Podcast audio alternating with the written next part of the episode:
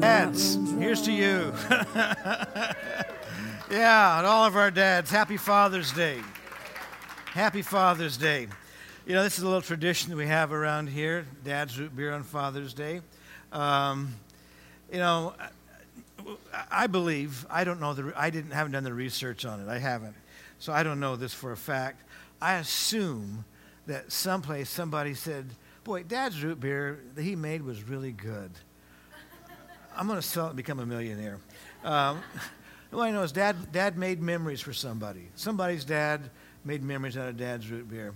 Anyway, I just, today, today Dad's, um, happy Father's Day to all of you.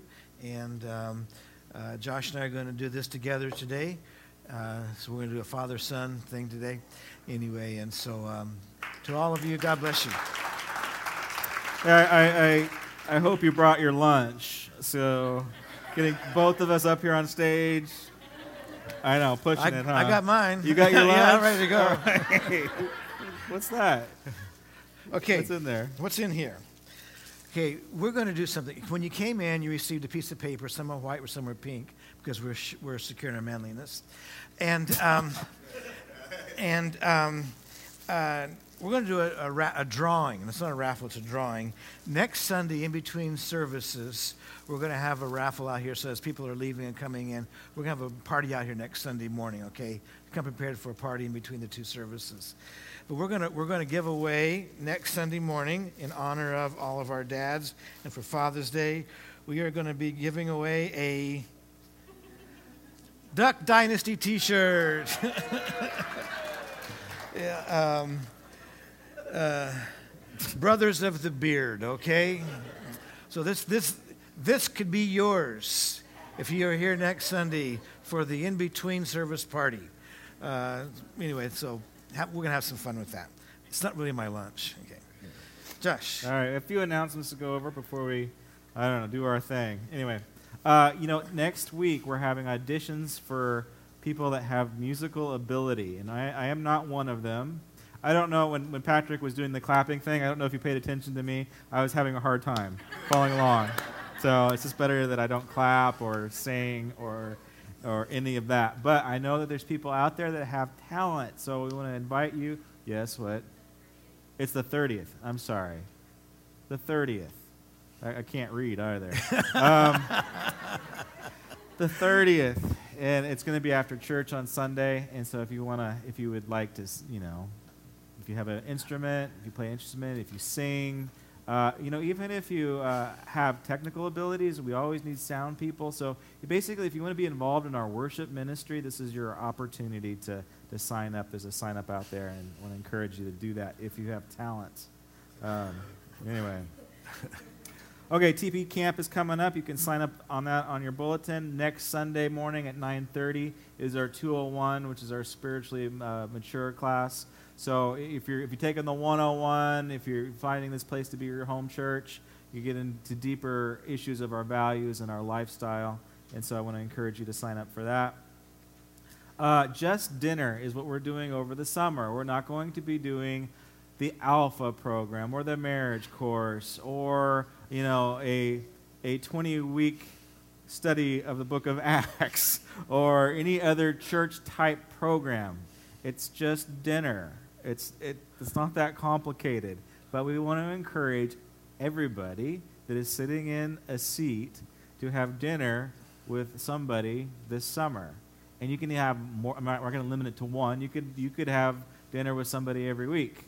But we want, this is, this is a challenge for you. And I know it's difficult, especially if you're new. It's, new, it's hard to get to know new people.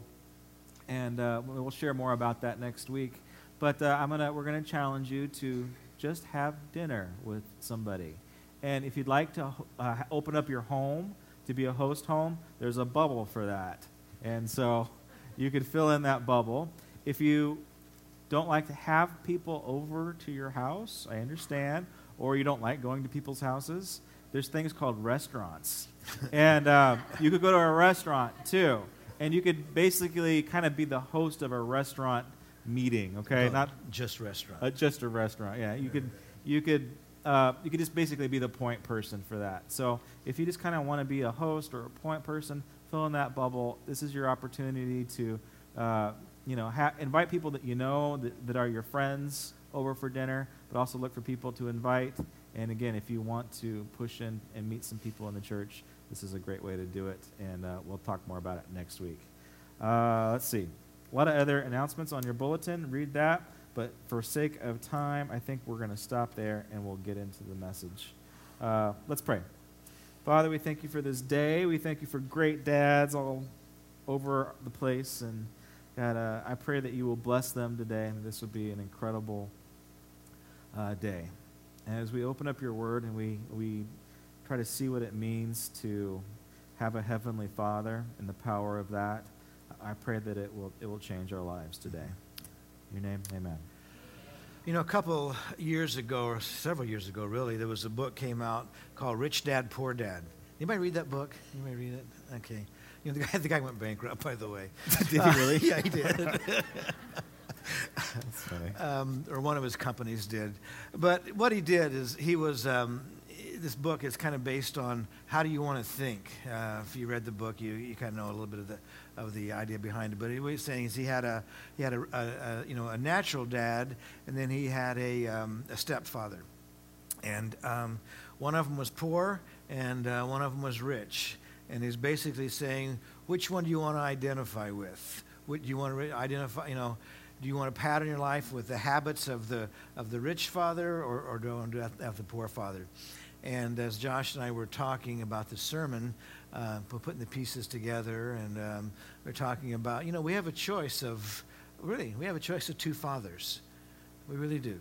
We have a, a good father, or we have a bad father. Yeah. Um, you want to get your Bibles out? We're going to read about the bad dad. I'm going to be doing the section about bad dads.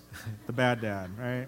Uh, John chapter 8 and uh, we're going to be looking at verse 42. But before we read, um, I, I, was looking, trying to find something appropriate on the internet.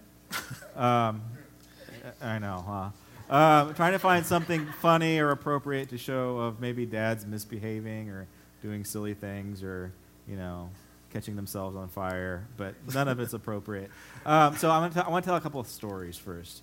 Um, dads, my, my dad and myself, and my grandpas were notorious for telling terrible jokes. And I know that that you've all fallen victim to a bad dad joke. Some people just haven't that, refined their sense of humor okay. yet. All right, so uh, one of my favorites from uh, Johnny, which is my mom's dad, my grandpa on my mom's side, was, "Grandpa, did you get a haircut?" No, son, I got them all cut. I know, just bad. Yeah, I know. Get a haircut, got them all cut. I know it's bad. Uh, you know, the other one is, you know, and then his dad, they're both with the Lord, uh, would be, you know, Pops, I'm really hungry. And it was either, well, you got two arms, go fix yourself something to eat. so that was one of them. Uh, the other one was, hi, hungry, my name is Pops. so, I know, bad. Uh, all right, does anybody have any good dad jokes? Appropriate? in good taste you and clean, clean, church. appropriate, good dad jokes. Raise your hand. Yes, Teresa. Uh, yeah, that's kind of like an Okiism. We got Okiisms too. Yeah. Stranger than snake suspenders. All right. Um, anybody else got a good dad joke? Good dad saying? Anybody? Yeah. Yeah. yeah. yeah. That's an Okiism too. Yeah, it is. All right. True colors are coming out. So you know that yeah. yeah.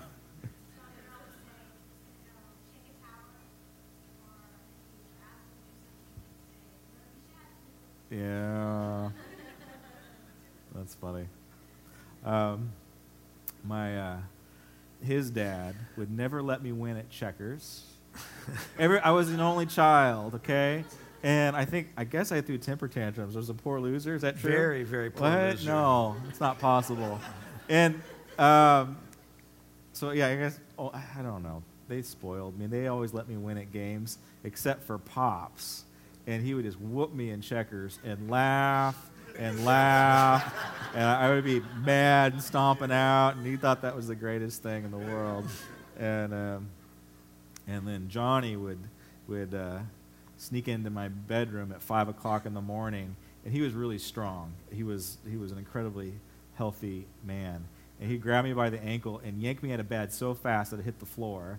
And he says, Josh, you're to die in bed if you keep on sleeping. And he turned the hot water off on me and he gave me some other sage wisdom. He was the pastor, by the way, but here was his sage wisdom. Um, he would say, "Now, Josh, if you ever go into the hospital and you have to stay overnight, make sure you make sure you take your plastic barf with you, so you can entertain the, the nurses and stuff." Yeah, yeah, he was uh, he was a character. Yeah, his, his, his big enjoyment in life was going into a doctor's office and throwing down his plastic barf. And tell, somebody had an accident over here, you know. Well, all right. So one of my, I got lots of dad stories, but one of my favorite dad stories with him. Well, there's lots of them. Uh, some of them involve duct tape.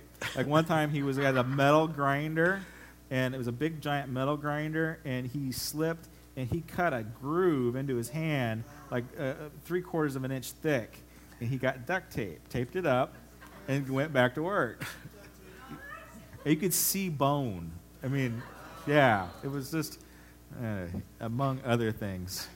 But one of my favorite stories is, I don't know, I was probably eight or nine or ten, when we were doing all this work at the house, and uh, we were taking a load to the dump. We had a pickup truck and filled it up. It was Beverly Hillbillies. I mean, it was stacked so high and just tied, and it was it was crazy. And we're going down Vineyard, and there was this there was this big board that was starting to rattle off. I'm like, Dad, there's a we're going to lose something off the truck. It's like, don't worry about it, son. Just don't worry about it. I'm like, Dad, that, that board's going to fall off. He says, if it falls off, it falls off. Don't worry about it. And I'm like, but dad, there's a cop right behind us. Oh no! Oh, oh no! And, and I could see this. I could see this board wiggling, and he's like, oh no, oh no, oh no, oh no, oh no, oh no. And the thing falls off. It shatters in front of the cop, and the cop had to swerve around. He's like, no! And uh, he didn't get pulled over, luckily, but I was laughing so hard. I couldn't, it was like peeing myself. I was laughing so hard. But those are, you know, I would, if you think about your dads, whether good or bad, you have their DNA in you. And um, you're going to, what I've learned is I'm going to begin to look more and more like my father, right? So, like, if I do this, do I look, if I do this, do I look more like my father? So, right? So, I'm going to I'm gonna get older and older, and uh, I'm to begin to you know, just I, eventually I'm to look just like him when I'm an old man, right? And it's just that's the hard real. Okay, well, I'm, uh, I'm sorry, Dad. Um, when I'm older, sorry. When I'm mature, when I'm mature, we're gonna look like. Sorry, Dad. Um, you know, he's he's really he's really, you know, he does, he's not an old man, right? He can outwork anybody in this room just so you know. um, but I'm going to be looking more and more like him as I begin to mature, I guess you could say. Um, get old. Good when I get old. but I don't know. At, at 10 years, I didn't look as much like him. When I was a teenager, I definitely didn't look like him. But when I was a kid, I didn't look hardly anything like it. Maybe you know some of the facial things or whatever. And when I was a baby, there was nothing in common with maybe the exception of the hair and uh, and so there was. yeah, but I had hair then. You did okay. That's right. He had hair then. Uh-huh. He also had these big gnarly handlebar mustaches. You know, it was awesome. And uh, it wasn't Fu Manchu. Fu Manchu. Yeah, not not a. And then he had the mutton chops. Remember those? Oh yeah. Yeah. Anyway. It was cool. Yeah so right. I got uh, I got genetic DNA that's being passed down, and there's really no way around it. Uh, now, I came to realize something when we read this scripture. When the thing that popped out, you know, about uh, a good heavenly Father, and then there is another Father that we're going to read about in a second. And we have th- their spiritual DNA as well. All right, so now we're going to take it away from the biological father, and we're going to start looking at our heavenly father or our not so heavenly father. Okay, we have two dads. And um, one of the things that, I, that I've been interested in lately is um, this idea that race doesn't exist genetically, it's a cultural thing. There's some, you know, there's some differences in, in, in genes and so far, but so forth. But for the most part, everybody's the same. Uh, race is a cultural thing. It's, it's literally just skin deep and color deep, so there is no race. But what Jesus tells us in this scripture is actually there, there are two races. There are two families, and there are two fathers, and they have and they dictate how we live our life. And so that's what we're going to read about. Uh, chapter 8, the Gospel of John, chapter 8, verse 40, uh, 42. Jesus said to them, If God were your Father, you would love me, for I came from God and now am here. I have not come on my own, but He sent me. Why is my language not clear to you? Because you are unable to hear what I say. And this is the key verse. You belong to your father, the devil, and you want to carry out your father's desire. He was a murderer from the beginning, not holding to the truth, for there is no truth in him. When he lies, he speaks his native language, for he is a liar and the father of lies. Yet, because I tell you the truth, you do not believe me. Can any of you prove me guilty of sin? If I am telling you the truth, why don't you believe me? He who belongs to God hears what God says. The reason you do not hear is that you do not belong to God. Okay, this is um again the audience is the Pharisees. Just just for reference, he's talking. Uh, he's addressing religious people. He's reje- he's he's addressing the righteous, and he says, "You belong to your father, the devil." This was, I mean, these are fighting words, because they're going to say later, it says, "We don't belong. Our father is Abraham. Our father is God." You know, how dare you say that we, we belong to the father, of the devil? And so, what is Jesus saying here? And, and specifically, how can the devil be our father? Have you ever thought about that? Jesus is uh, he's giving a very narrow view of life and a very narrow view of spirituality. He's saying there's, oh, there's two ways. There's the devil's way and there's God's way and, and they're going to dictate what you do and how you do it. And I'm going to be talking about the bad father. Now, what do we know about the bad father? Jesus tells us here specifically what he does. First of all, he says he's a murderer, he's a killer. And he's out, he, out, he is out to kill the physical body. But what we know to be true is that he's more concerned about killing your spirit than he is about killing your physical body. Uh, I got a pin to this morning from my daughter, and it says, uh, Victory over violence. And this is what we've been called to in the Christian life, is victory over violence in the spiritual world. God's after, or the, the devil's after to kill you spiritually.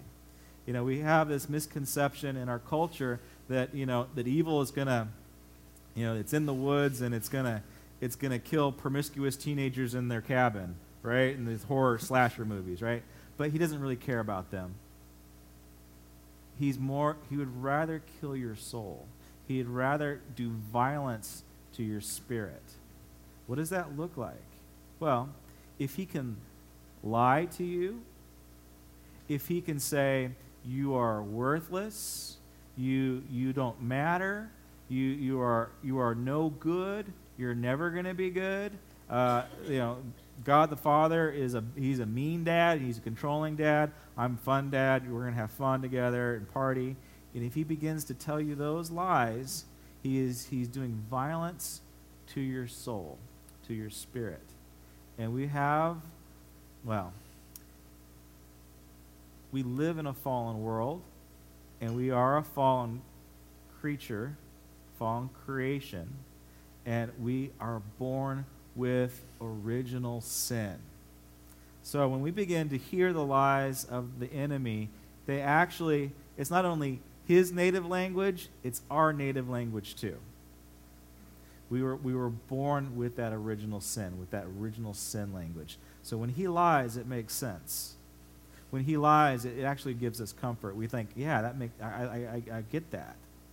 But there's also another part of you that is the image of God. You have that God spark inside of you, and that's what the devil's after. He wants to kill that before he kills your body. That make sense? Yeah. So if he kills you physically before he kills that God spark, you're going into glory. You're going into heaven. So he's not going to he's not going to do that to you. He'll keep you alive and well. So, what does he do? Again, he begins to speak that native language of lying. Now, we know that one of the big lies, there's two big lies I want to talk about. The big lie that was in the Garden of Eden is you can know what not God knows. You can be the master of your own destiny. You can make your own rules and write your own regulations. You can do whatever you want. You don't need God.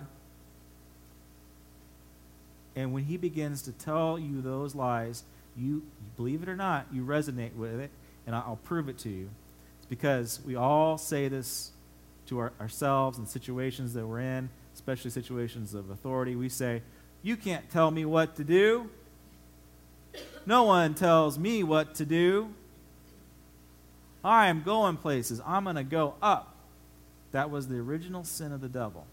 He said to God, You can't tell me what to do. I can create my own stuff, even though he's believing his own lie because he can't create a thing and I'm going to elevate myself. When Jesus was on the planet, what did he do? He became less. He sacrificed. He, he said, It's not my will, but thy will, the will of the Father. And so the mark of, of, a, of a child of the devil is one that is controlled by their own impulses it's controlled by the lies of the devil, that believes those lies and in turns empowers the liar.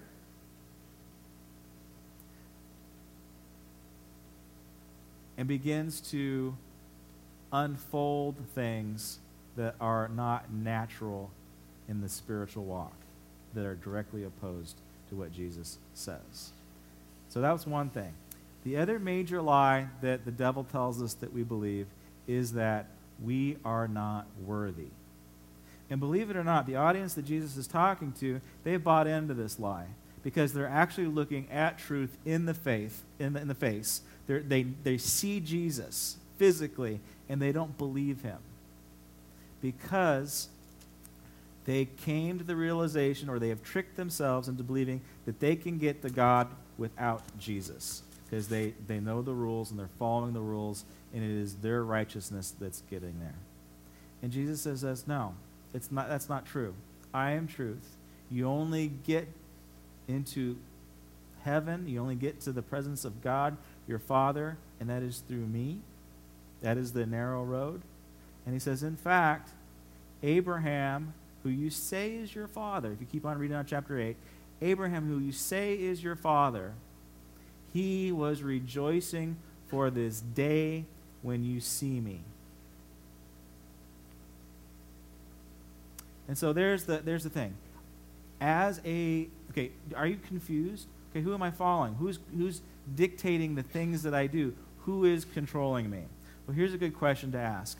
Can you say with all honesty, can you look in the mirror and say, "Okay, God, not my will, but your will be done."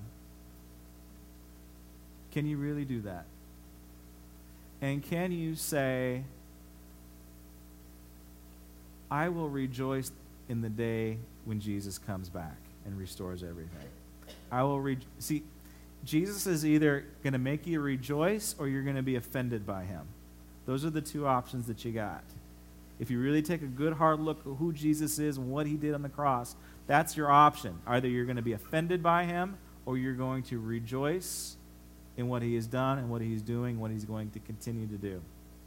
Now, Okay, just think, remember the, the baby analogy that I did earlier? Let's just say that we went down to, I don't know, Holt Boulevard, where, if you've been there lately, there's more and more ladies of the night that are walking the streets. I thought that was interesting. I, I just noticed that there's a, there's a little uptick in that lately.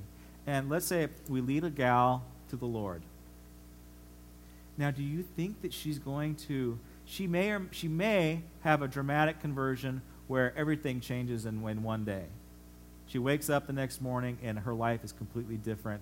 She leaves her profession. She leaves the drug addiction. She leaves the brokenness. She's emotionally, physically, and spiritually restored on the spot. Okay, that does happen. But most cases, it is process. In most cases, it is process.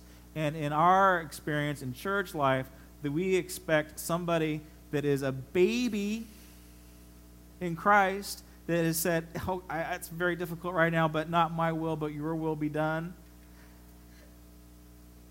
And I'm really excited about Jesus. I rejoice in Jesus. If we've got that, then everything else is growth beyond it. Now, you could have the perfect person, the moral person, the, the Pharisee, who's got it all together. They don't cheat on their taxes, they don't, they don't do bad things, right? But if they're unwilling to say, eh, no, it's my will. I don't want God in this area of my life. I want to control. And in fact, I, I, would prefer if Jesus just stayed out of things. I don't want him coming back at all. I don't want to have the experiences. I just I would rather rather maintain control. Both. Okay, if you think about eternity, if you think about 10,000 years or a million years after that, what is uh, what is the gal going to look like compared to the moral Pharisee in a million years? Who's going to look more like Jesus?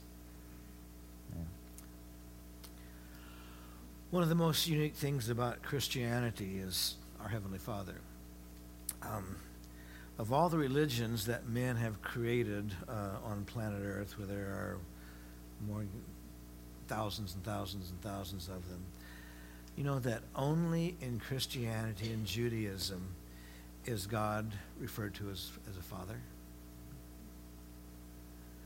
quite you know a lot of times you'll hear me say things during especially during communion service that um, when we take communion it's a sign that religion is dead and relationship is alive. And that's the whole message of, of, of the christian faith is that that religion this this striving to to please this angry god it, it's over with. And god has brought us into his family. When when the disciples say to Jesus, Teach us how to pray. And he said, Okay, do it like this. What are the first two words? Our Father. Our Father. Our Father. He's saying this religious stuff is dead. It is the Father relationship now. It's all the rights that you have being brought into the family of God. It is the blessings of God, it's the protection of God it is the, the love of God that, that's on you. And so when we talk about about our Christian faith and about our Father, which Father are we are we serving? You know, Bob Dylan wrote a song. Many of you know this, but Bob Dylan had a very radical encounter with, with Jesus Christ.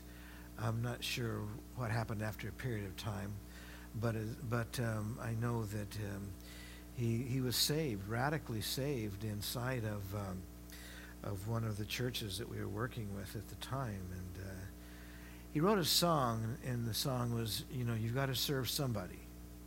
You know, you're going to serve somebody, one way or the other. You're going to serve somebody. And, and, and, and it's the truth. We're going to serve somebody. We're going to either serve God or we will serve this other bad father. We'll serve a loving heavenly father or this, this evil father who intends nothing but destruction for you. And so we're, we're on this path, and Josh has used a word picture of a person coming to, to know Christ, but we're all on a path to, to serve God. And sometimes it's, it's a smooth path, sometimes it's a rough path. We've got a couple of vehicles up here. Uh, this was made for a rough path. Maybe some of you say, that's my baby right there. I need a mountain bike for my, for my walk with God. I need something because there's, the, the, the, the trail is rough and it's hard. Maybe some of you, uh, some others, maybe even over a period of time, it changes from a rough mountain path to where you can drive down the freeway at, at a 65 mile an hour. No one would here would ever go over 65, I know. Um, but you know what? You can't take this. You know, you can take this bike and you can go up the up the uh, the uh, the Cucamonga uh, Trail. Uh, you can get even get off of the trail and you, you can journey on that path and you can make it very well. This, you can't. It wasn't made for that. And so God has designed us to be able to, to handle the trail in front of us. And God's made it possible for you to travel where you are. And your Heavenly Father is going to be there with you. Your Heavenly Father, is, because He is a God of love and a God who intends you to live forever with Him, is not, is not playing tricks on you. You know, um, while in, inside of the, the Old Testament, there are only two real places where, where God is referred to as the Heavenly Father. Uh, and, and, and, the Jews had somewhat of an understanding of this. They, you know, Isaiah talks about him being the Father, and David in, in Psalms writes about him as being the, the Father. But Jesus comes along, and, and this is where he, he does away with this religious stuff. And he says, You're called into relationship. And as a matter of fact, there are 53 times in the New Testament where Jesus says, My Father. My Father. My, my, my, my Father in heaven. But he doesn't stop there. He also, in his re- revelation. If you, you know, I'm saying, if you've seen the Father, you've seen me. If you've seen me, you've seen the Father. And he, he's laying out this thing of this is what God is like. This is how he is. And so 21 times in, in, in the Gospels, Jesus is going to say, Our Father you know not just you know that, that that we are you know we are in the family of god together and he is our Heavenly Father. But he doesn't stop there. Another 21 times he says, Your Father. Your Father. One of the most important places that he, he says, you know, your Father is when he's is in you know in in, Matt, in Luke in chapter chapter 12 when he's saying that you know look at the birds of the field wow they're they're all over the place look at the flowers they're they're dressed beautifully and he says your Heavenly Father knows you have need of these things. But seek first the kingdom of God and his righteousness, and all these other things are going to be added to you. You seek your Heavenly Father and watch how he is going to be adding great, great things to you. And the, the important thing about it is this, the relationship that we have is, is number one, that, that it's personal, that you have a personal relationship with God. And he is going to be, he, he's going to be your father. And this father, there are boundaries that a father lays out. F- true fatherhood lays out boundaries. And this is how it's going to be. There's another thing about, about the relationship we have with God is that it is, that it is it's profound, it's personal, it is it's intimate, it is something that it, it, God has designed it for a relationship with you. You hear us say around the church a lot that God has no grandkids. He has no grandkids. He only has kids. He only has a personal relationship with each one of you. God has no idea what it's like to be a grandfather. He doesn't have the attitude of spoil them, take them home. Our Heavenly Father takes responsibility for us. And you see, when Jesus is is explaining these things that your father knows that you have need of these things. If you're on a rough road that requires a mountain bike experience at the time, your heavenly father knows that. If you're in a season of your life where you can can can, can buzz down the freeway in a on, on, you know on a big bike, your heavenly Father knows that, and He has a personal relationship with each one of us, knowing right where we are and being personally involved in each one of us. When God the Heavenly Father was laying out these, these guidelines for, for his kids, he begins to reveal himself. They had come from a from the, the intimacy of Adam and Eve in the garden. And then it deteriorated into to almost nothing to where Abraham seeks. There's got to be this God out there somewhere. And Abraham seeks God and, and he finds God. And then in this covenant relationship, God says, I'm going to begin to reveal myself to you. And from you is going to come a family. And from this family is going to come ultimately the Messiah, the one that's going to come, is going to, to pay the price to restore what has been lost. But I'm going to reveal myself to you. God puts Abraham through something that, honestly, there has been no other father on the face of the earth that God has asked this of, and he will never ask it again. But God goes to Abraham and he says to Abraham, I want you to show your love to me, and I want you to sacrifice your son, Isaac. I made a promise that you're going to, to be the father of a nation, and through you is going to come a promise. And I, but um, yeah, and here you have only one son, one, one, one son by the marriage that I have blessed. And um, um, I want you to um, sacrifice him. I don't want But Abraham trusted God. Most of you know the story that Abraham takes Isaac and says, "Hey, Isaac, we're going to go on a trip. We're going to." It wasn't. It wasn't. It wasn't like we're going to go to the dump. Uh, I think every father should take their, their, their sons to the dump. There's just a that's a bonding, bonding time. Yeah. It's a bonding time of going to the dump together. You know, uh, I went to the dump with my dad. You know, um, but. Um, but he tried the load down better, okay? um, but he said, son, we're going to go, we're going to go on a trip, or we're going to go make a sacrifice to, to, to God. And, oh, where, where, are we going to go? Well, we're, we're just going to go on this trip, make the sacrifice. Well, where's, okay, we got the wood, we got the, we got the fire, we got the donkey to carry the wood. We're out is the sacrifice? Don't worry, son, don't worry. And out of that, there's a phrase that, that comes out of that. And that phrase is Jehovah Jireh. It's in Genesis in, in chapter 22 and verse 14. Jehovah Jireh. The passage is, is Don't worry, son, Jehovah Jireh. God will provide. God will provide. Our Heavenly Father is going to provide for us here. And see, some of you, you need to have God revealed to you in this way of Jehovah Jireh, that God will provide. Maybe you're at a place in your life to where your back is up against the wall and you're fighting against a lot of odds, you know, and it's just an impossible situation that you are in. And you need to have this encounter with, with, with Jehovah Jireh that God's going to provide. I know my, our whole life, Janice and I have we've had the experience of Jehovah Jireh that God will provide. God's going to provide for us, and He's always provided. When we obey God, He will be there to provide. When we start excluding God from our plans, and we say, God, we, we, we take this, this, this bad, bad father attitude. Don't worry, I'll take care of myself.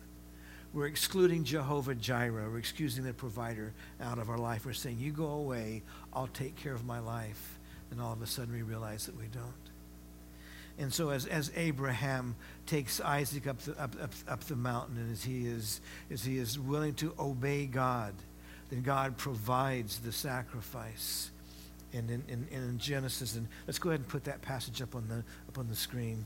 And in Genesis, um, in chapter, chapter 22, verse 14, and Abraham called that place, the Lord will provide, Jehovah Jireh. That God's going to provide for you. And to this day, said, on the mountain of the Lord, it will be provided. Do you know that the same mountain that Abraham took Isaac up to, that, uh, that uh, several hundred years later, that that would be the same mountain that Jesus died on? Jehovah Jireh, folks. God provided. Another way that God revealed himself to is he's explaining to people who he is and the, the loving Father, Heavenly Father that he is, is that in, in, in the, the, the, children of Israel had rebelled against God, and they were, they were in that typical place. What God promised them, I'm going to take you in, into the promised land. If you serve me, I'll, I'll hold back the, the, the, the devour. I'll, I'll, hold back those things that, that are raised up against you. But they went their own way, and uh, they quit serving God, and the invaders began to come in, and, and God raised up something called the judges. And one of the judges, Gideon, they were, they were in, in a term, place of turmoil, in a place of, of great difficulty. Every time they would just about get the break, the invaders would come in and steal their crops or rob their, take their money away from them or, you know, t- t- take all of their peace away from them. And they were always in a place of turmoil. And in this place of encounter, that, that, that then God reveals himself and he says that I am Jehovah. Most of you know the word shalom. I am the God of peace. I'm going to give you peace in the middle of difficulties. But you see, God's peace is conditional, and the condition is you got to do it my way. You can't rebel against God and say, God, where's your peace? It is, you are Jehovah Jireh. I'm going to, I'm going to serve you. I'm going to follow you. Our children this summer are going to, in our vacation Bible school, are going to, to have an incredible encounter with those incredible judges. You know, Jonathan and Ruth have put together a program. They, they, they, do this. They're so creative. And it's a program that, you know, you, you can't go to a Christian bookstore and buy this. They are giving it away to other churches and providing resources for other churches who, who want to do this. But, but, but, but it's the value of knowing that when you do it God's way, that we're going to have Jehovah Shalom. He's going to be there. He's going to, he's going to bring peace to, to you in those difficult situations, but the conditions. You know, we always say that with behind every promise, there is a premise. God's word is full of promises, but you want those promises of God, then you, you've got to do it His way another place when God is revealing himself to as a loving heavenly father to the children of Israel. In the book of Ezekiel, as God is laying out the fact that he has an eternal city for all of us. We're invited to spend eternity with him, and that God is, is putting a plan together. And, and, and he's, got, he's got a plan for us to, to live with him and, and to, to, to break the story down very quickly, he just basically says that I want you to know, I want you to dwell with me forever. I want you to live with me forever because I am Jehovah Shammah. I am the God who is there. I'm there, baby. I'm there. And God wants us to be in that place of saying, God, I know that, that you are with me and this is the, the promise of Jesus, is, that, is simply this that I will never leave you, I will never forsake you. I am Jehovah Shammah. I'm there. As another, another, another time when the, the, the place that, that when, when we understand more about, about our loving Heavenly Father. It's a passage that you all know very well and sometimes the word may not be, we may not understand from the, the Hebrew, the word, but I am Jehovah Rohi. Jehovah Rohi, that's who he is. Yeah, we all call him Jehovah Rohi. And you do. The Lord is my shepherd. I shall not what? Want. If I allow him to lead me and to guide me in passive righteousness. I'm not going to be in, in one. The Lord is my shepherd. He leads me in passive righteousness. He leads me beside still waters. He anoints my head with oil. Just a real quick thing. The purpose of the anointing the, a, a, sheep's head with oil was to get rid of the, um, the, um, the, the, the, the pests that would crawl into their eyes, lay eggs in their eyes, and cause them to go blind. He's a good shepherd, folks. The Lord is my shepherd. And something else at the end of it. I get to dwell in the house of the Lord forever because he's there. he's there. Then the last one, and not the, uh, not so much the last one in the point in the system of revelation of who he is, but the children of Israel in the wilderness had rebelled against God, and they weren't doing it God's way, and there was some consequences that came out of rebellion towards God, and uh, and uh, the snakes were coming in, and they needed a healer. Moses put together a something. He says, if you look on this this cross with the serpent on it, you, you're going to be healed. And he says, I'm Jehovah Rapha, which means I'm the Lord your healer. And God is our healer. We didn't have a prayer time today, but maybe some of you here this morning, you need, for, you need to have God reveal himself to you as Jehovah Rapha, the God who heals. A loving Heavenly Father who, who touches you at your physical point of need. And see, all of these, these, these five explanations of, of who Jehovah is you know, Jehovah Jireh, Jehovah Shalom, Jehovah Rapha, Jehovah. That this is who he is. He, is. he says, I want you to see me as your heavenly Father in this way.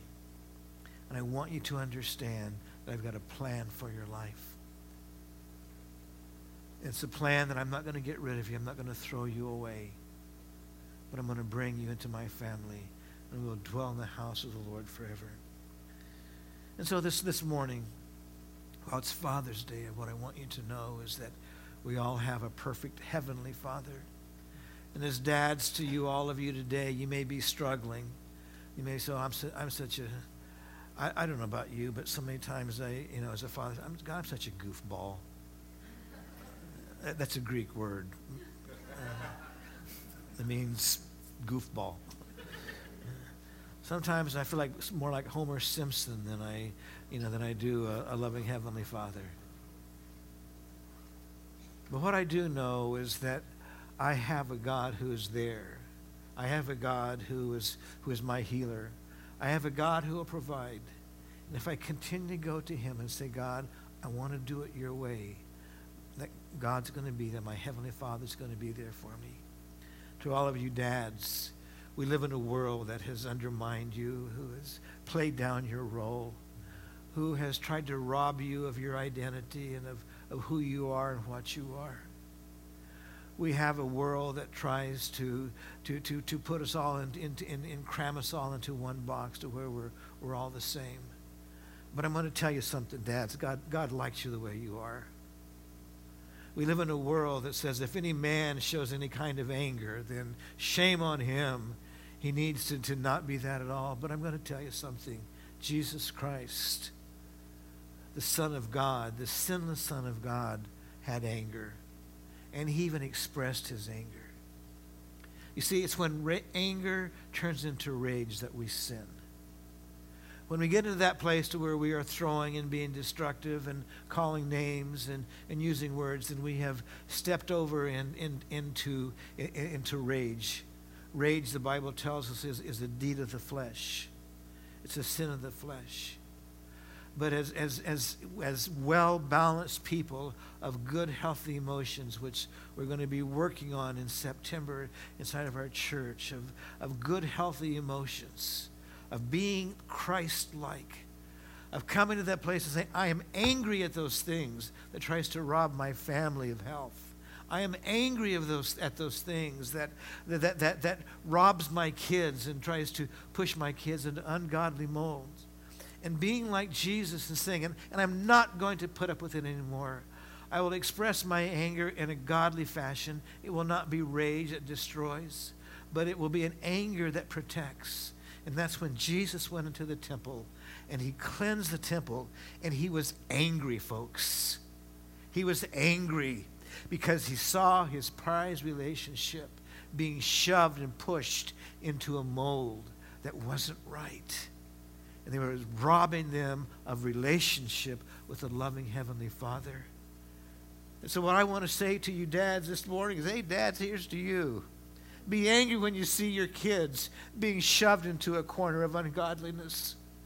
Dads, here's to you when you say, As for me and my house, we're going to serve God.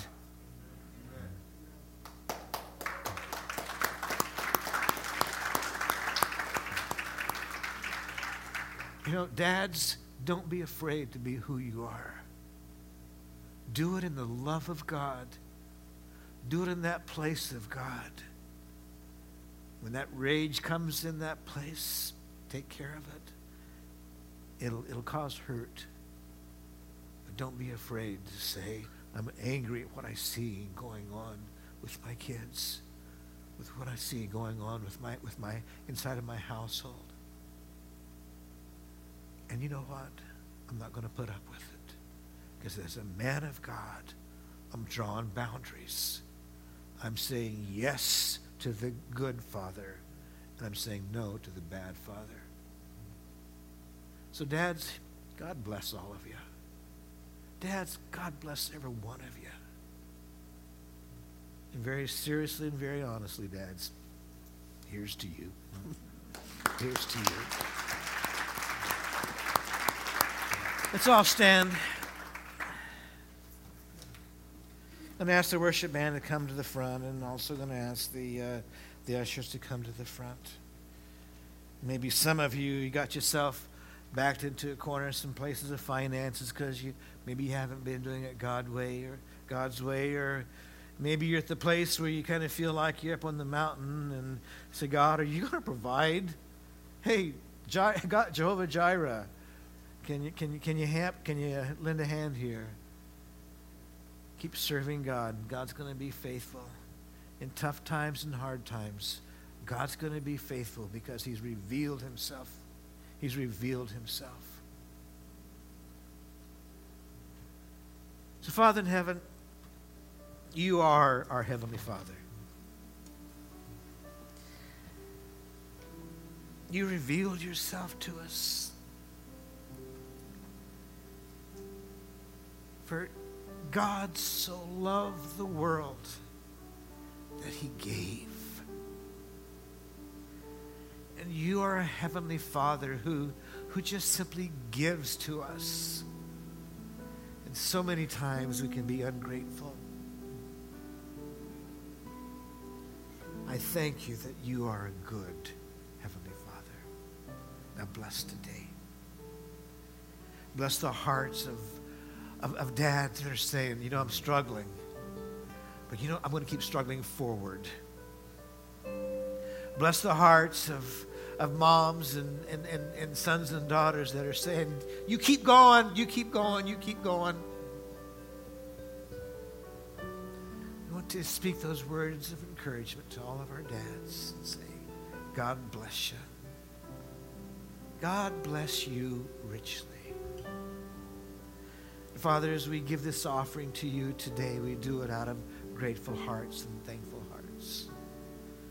We drive that stake into the ground that you are the God of our finances as well.